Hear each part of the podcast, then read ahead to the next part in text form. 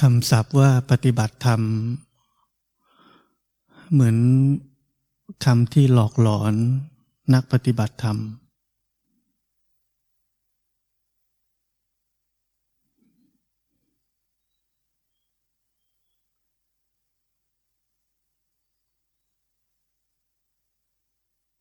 เพราะมันทำให้เรารู้สึกว่าเราต้องทำอะไรบางอย่าง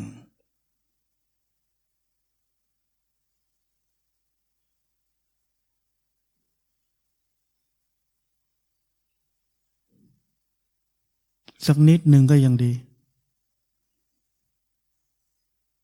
ขอให้ได้ทำบ้าง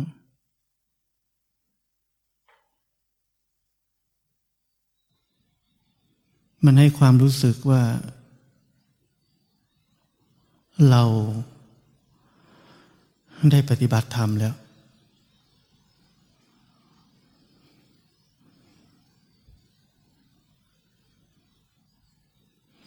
มันให้ความพอใจกับเราแบบนั้น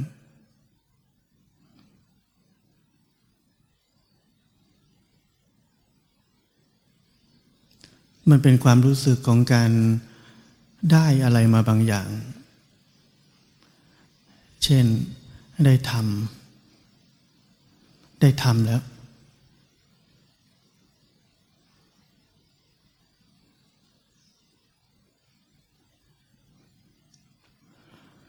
ทั้งหมดมีเรา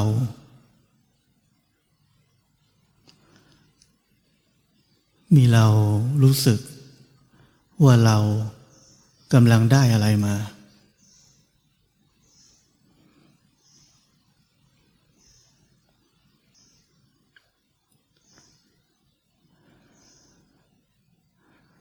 นั่นคือสังสารวัตรนั่นไม่ใช่การปฏิบัติธรรม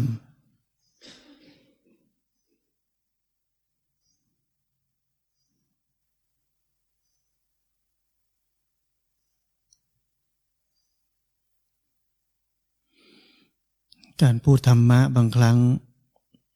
ดูเหมือนยากเหมือนกัน เพราะจุดเริ่มต้นกับจุดสิ้นสุดมันเป็นจุดเดียวกัน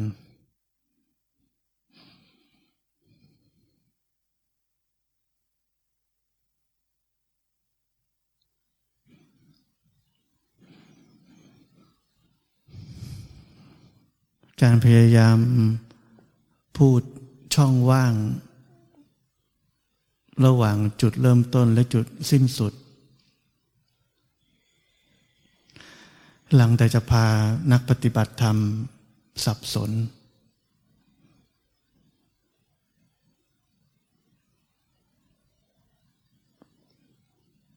คิดว่าเราจะต้องมีประสบการณ์แบบนั้นเหมือนกัน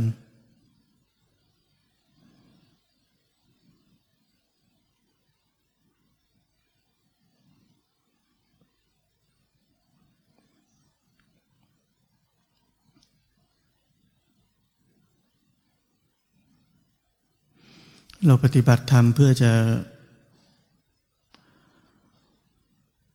เข้าถึงความอิสระ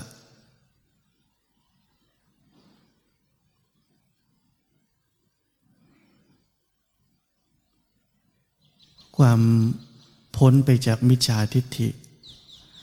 หรือความเห็นผิด ว่ามีเรามีเขาอยู่จริง ๆ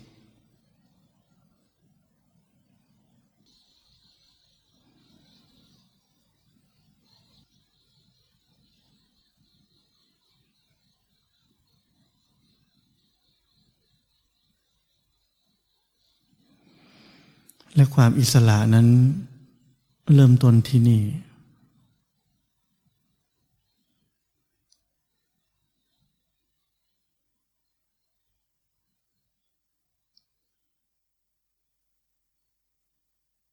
เราใช้ชีวิตอิสระได้ตั้งแต่ตอนนี้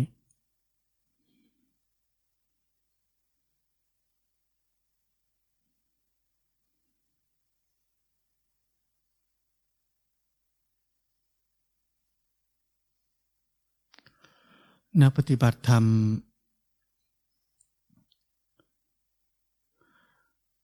โดนใส่โปรแกรม ข้อมูล ที่ผมบอกว่าช่องว่างระหว่างจุดเริ่มต้นและจุดสิ้นสุด ทุกทางออกมา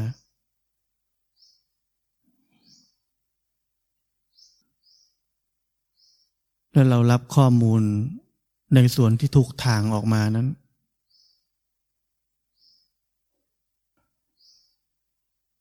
รายละเอียดต่างๆในการเดินทาง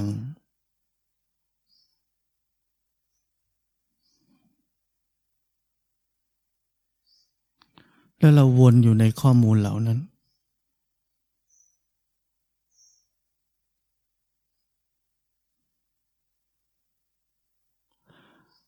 และเราลืม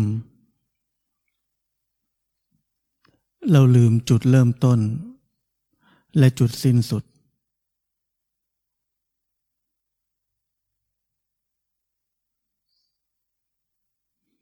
เรามัวแต่เดินทางตามรายละเอียดข้อมูลที่เราฟังมา เราไม่เคยหยุดเดินทาง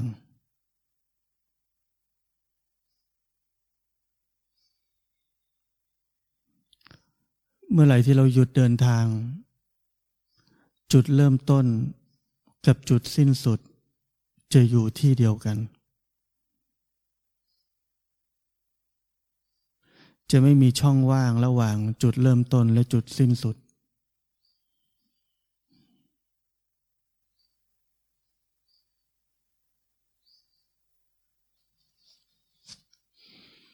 ช่องว่างระหว่าง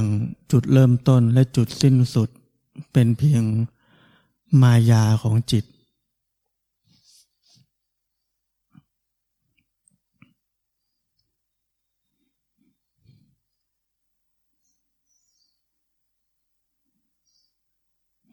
มันเหมือนเมื่อเราเป็นละลอกคลื่น เราเป็นคลื่นเล็กๆ เราอีกคนหนึ่งเพื่อนเราเป็นคลื่นใหญ่ ๆ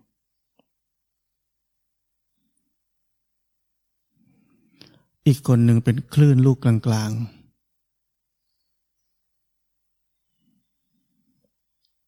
แล้วคลื่นสามคลื่นก็คุยกัน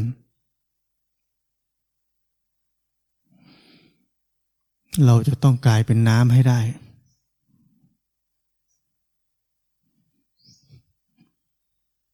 ทำไงดี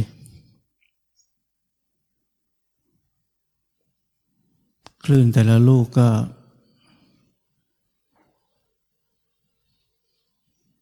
คงความเป็นคลื่นเอาไว้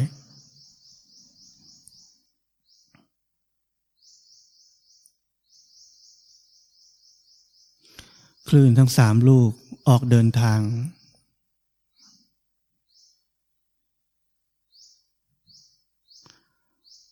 โด ยมีเป้าหมายว่าวันหนึ่ง ฉันจะกลายเป็นน้ำ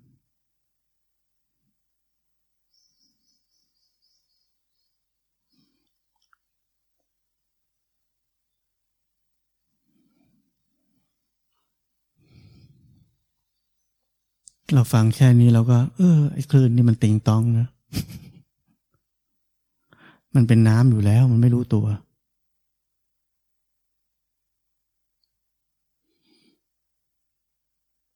มันก็เหมือนพวกเราเนั่นแหละ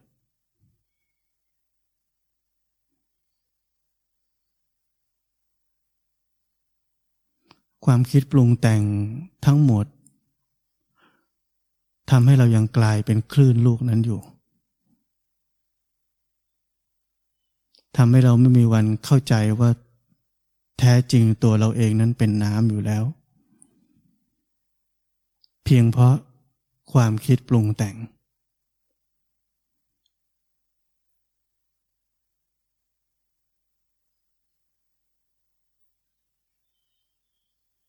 เมื่อพ้นจากความคิดปรุงแต่ง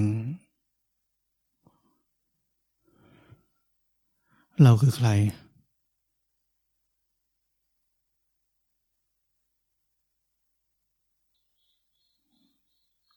เราคือใครสักคนหนึ่งที่พูดไม่ได้ ที่แม้กระทั่งเราเองก็นิยามไม่ได้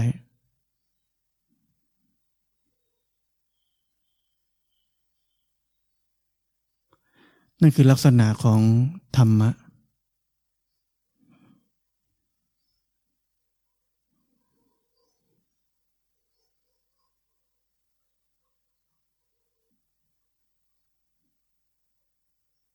เราอยู่ในช่องว่างของการเวลากันมานานมากแล้ว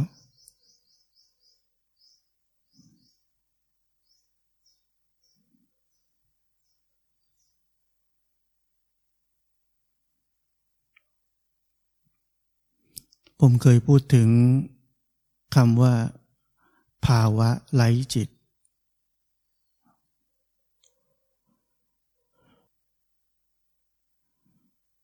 ไม่ใช่ไม่มีจิต แต่ไม่ยุ่งกับมัน ไม่สนใจมัน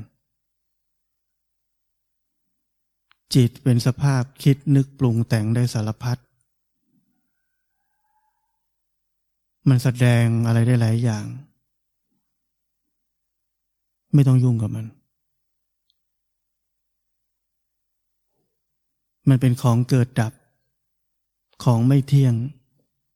ของไม่ถาวร ของเหล่านั้นเป็นทุกข์ ไม่ต้องยุ่งกับมัน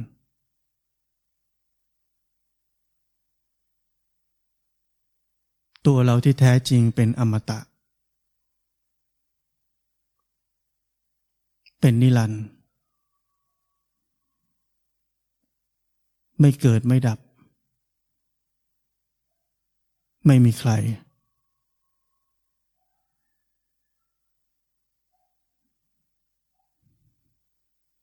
ไม่มีความแบ่งแยก ไม่มีการตัดสิน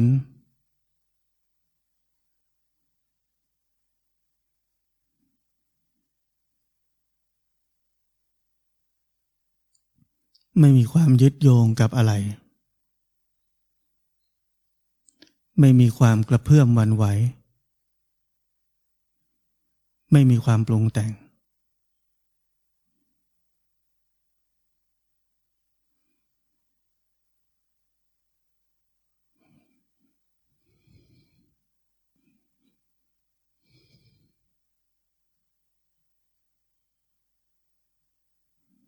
การปฏิบัติธรรมเป็นแค่การกลับบ้าน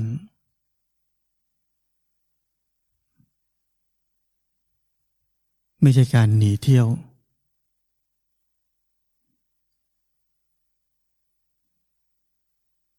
ไม่ใช่การแสวงหาความรู้ เป็นความหยุด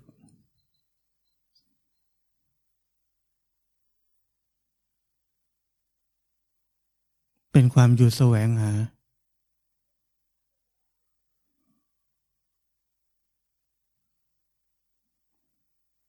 เป็นความหยุดความเห็นผิดว่ามีใครสักคนหนึ่ง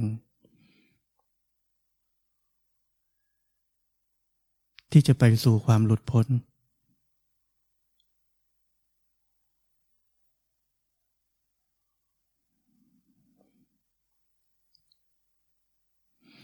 การแสวงหาความรู้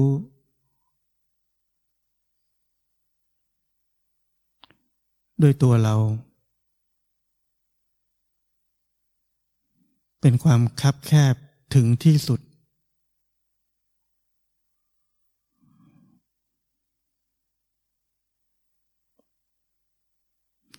แต่ภาวะที่เป็นนิรันดร์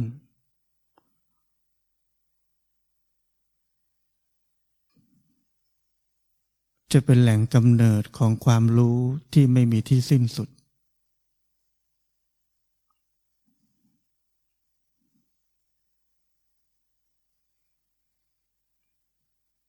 ปรมาจารย์ตักมอ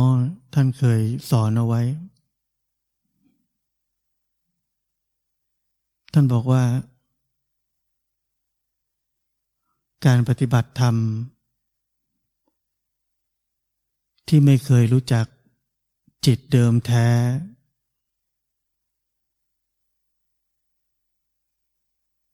ไม่สามารถเรียกได้ว่านั่นคือการปฏิบัติธรรม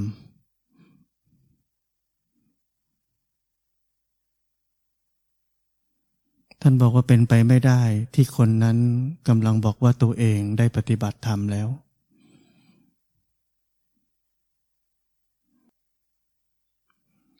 หรือที่ท่านเคยบอกว่า รู้หนึ่ง จึงจะรู้ทั้งหมด แต่ถ้ารู้ทั้งหมด ไม่อาจจะรู้หนึ่งได้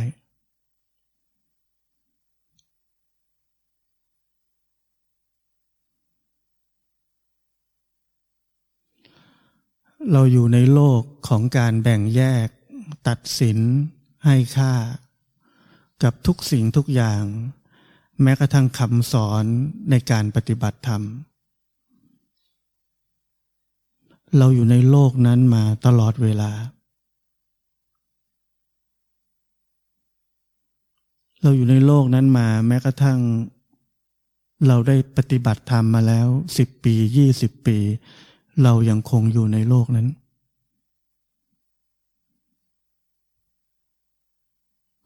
โลกแห่งการตัดสิน เทียบเคียง เทียบเคียงกับ ปริยัติข้อรู้ ความรู้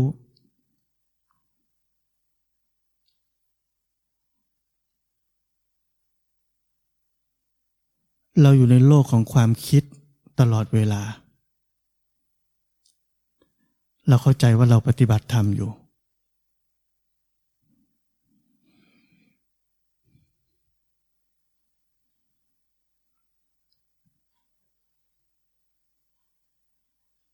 เราทบทวนตัวเอง จริงไหม จริงไหมว่าในทุกวันเราคิดแต่เรื่องการปฏิบัติธรรม เราอยู่ในความคิดตัดสิน ให้ค่า แบ่งแยก ถูกผิด ตลอดเวลา ตลอดเวลา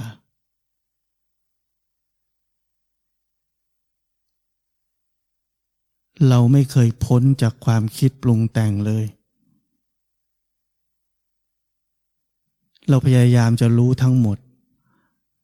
นั่นแปลว่าเราจะไม่มีวันรู้จักหนึ่ง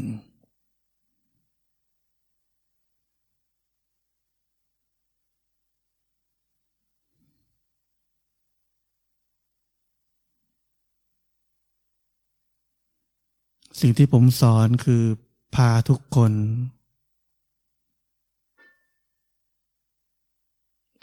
ออกจากวิถีชีวิตเดิมๆ วิถีชีวิตแห่งการตัดสินแบ่งแยก ให้คุณค่า ให้ความหมาย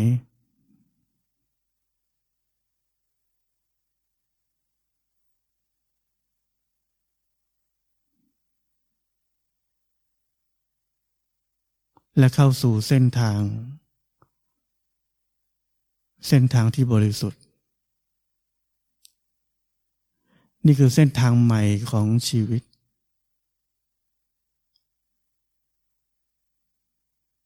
เป็นเส้นทางอันเก่าแก่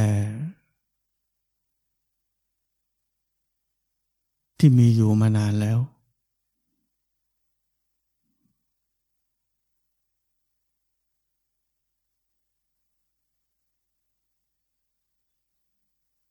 แต่ความเป็นคนไม่สนใจ เพราะความเป็นคน มันต้องการแสวงหา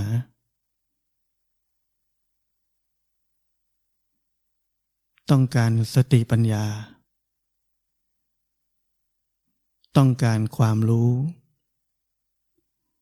ต้องการความเจริญ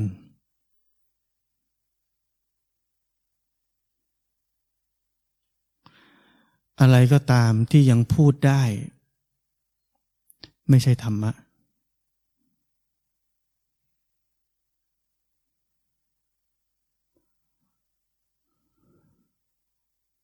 เราเคยรู้จักการพูดไม่ได้บ้างไหม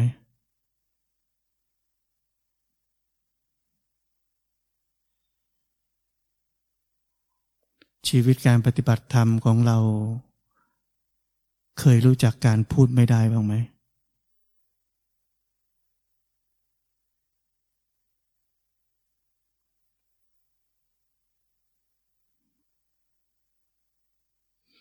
เรากลัว เรากลัวความพูดไม่ได้ทำไม มันดูโง่ เรากำลังจะกลายเป็นคนโง่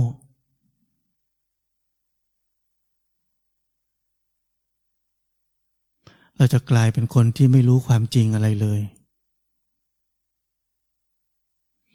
ความจริงที่เราอยากรู้ มันเป็นแค่ความคิดในอดีต เป็นแค่ข้อมูล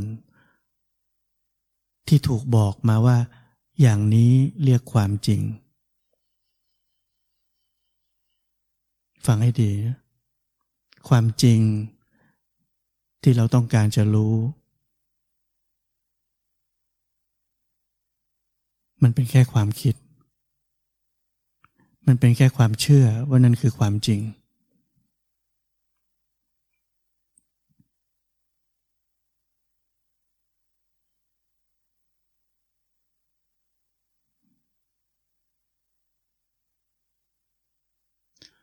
โลกของการเวลาและช่องว่าง เป็นโลกของความแบ่งแยก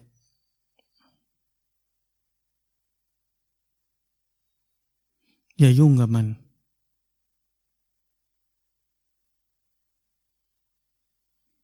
ไม่ต้องยุ่งกับมัน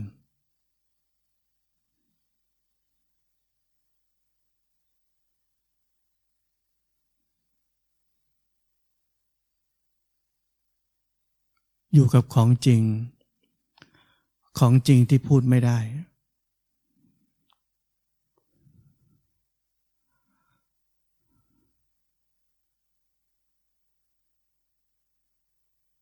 ของจริงที่ไม่มีชื่อว่าเป็นของจริง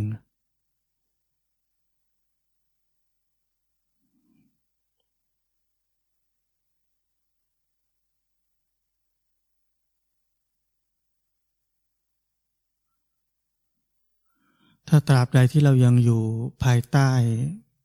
การแบ่งแยก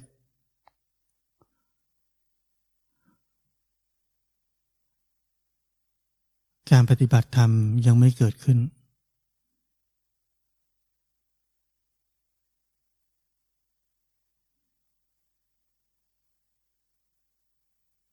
เป็นแค่กิจกรรมใหม่ในชีวิตของเราเฉยๆ ที่เกิดขึ้นทั้งหมดในอดีตที่ผ่านมา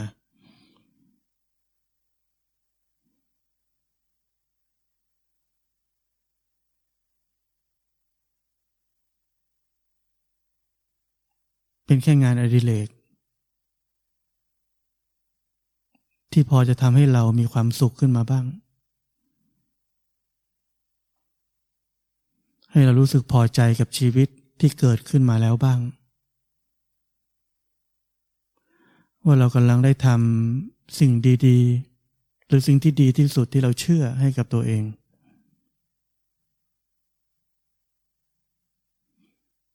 มันยังคงเป็นตัวเองเหมือนเดิม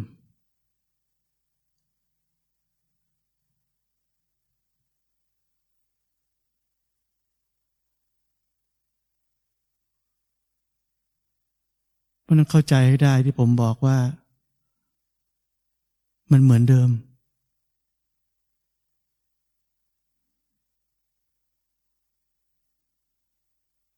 เราอยู่ในความคิดเหมือนเดิม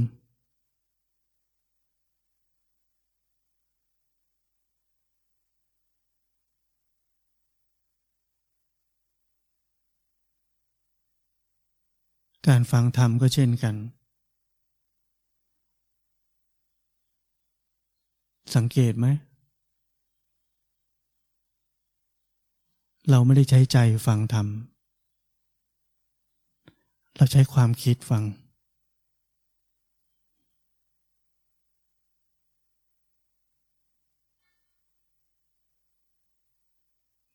เราพร้อมจะตัดสิน ธรรมะใด ๆ ที่เราได้ฟัง ถ้ามันถูกกับความเชื่อเรา เราจะพอใจ ถ้ามันไม่ถูกกับความเชื่อเรา เราไม่เห็นด้วย เราก็เป็นแค่ความคิดอันเก่าๆ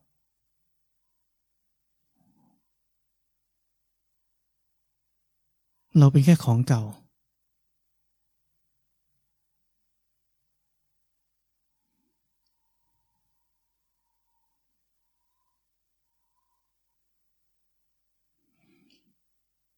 แต่ถ้าเราใช้ใจ ใช้ใจในการฟังคำว่าใจคืออะไร ใจคือสภาพที่พ้นจากความปรุงแต่งทั้งปวง ใช้ใจในการฟัง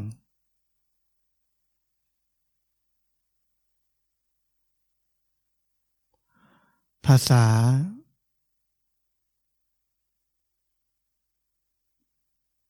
จะถูกสมองนี้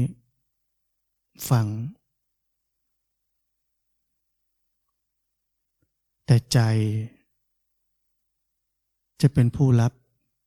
จิตวิญญาณของคำสอนนั้น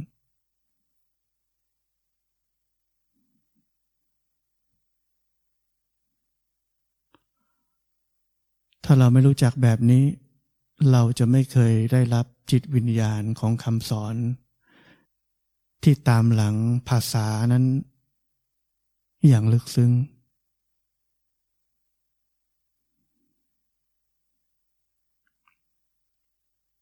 สมอง จะทำหน้าที่แค่ตัดสินแบ่งแยก จัดหมวดหมู่ของคำสอนนั้น เราจะได้แค่นั้น นั่นเราก็จะเป็นแค่คนเดิม คนที่อยู่ในโลกของความคิดปรุงแต่ง เหมือนเดิม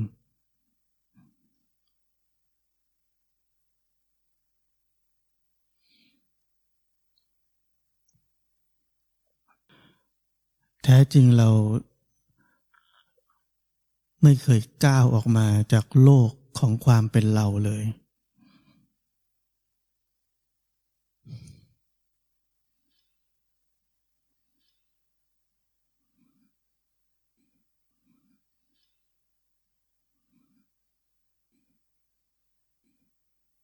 ช่องว่างระหว่างจุดเริ่มต้นและจุดสิ้นสุด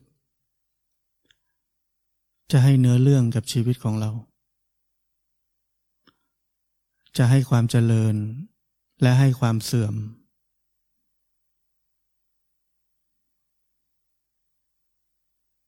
แต่ที่นี่ เดี๋ยวนี้ ไม่มีเจริญ ไม่มีเสื่อม ไม่มีอะไรเลย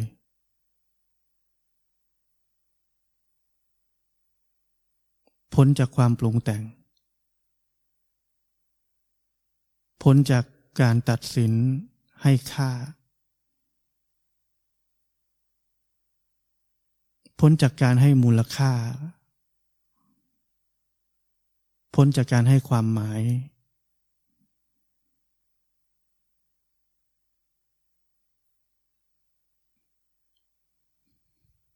ที่นี่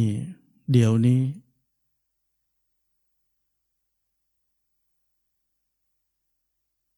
แล้วก็ที่นี่ เดี๋ยวนี้ แล้วก็มีแค่นี้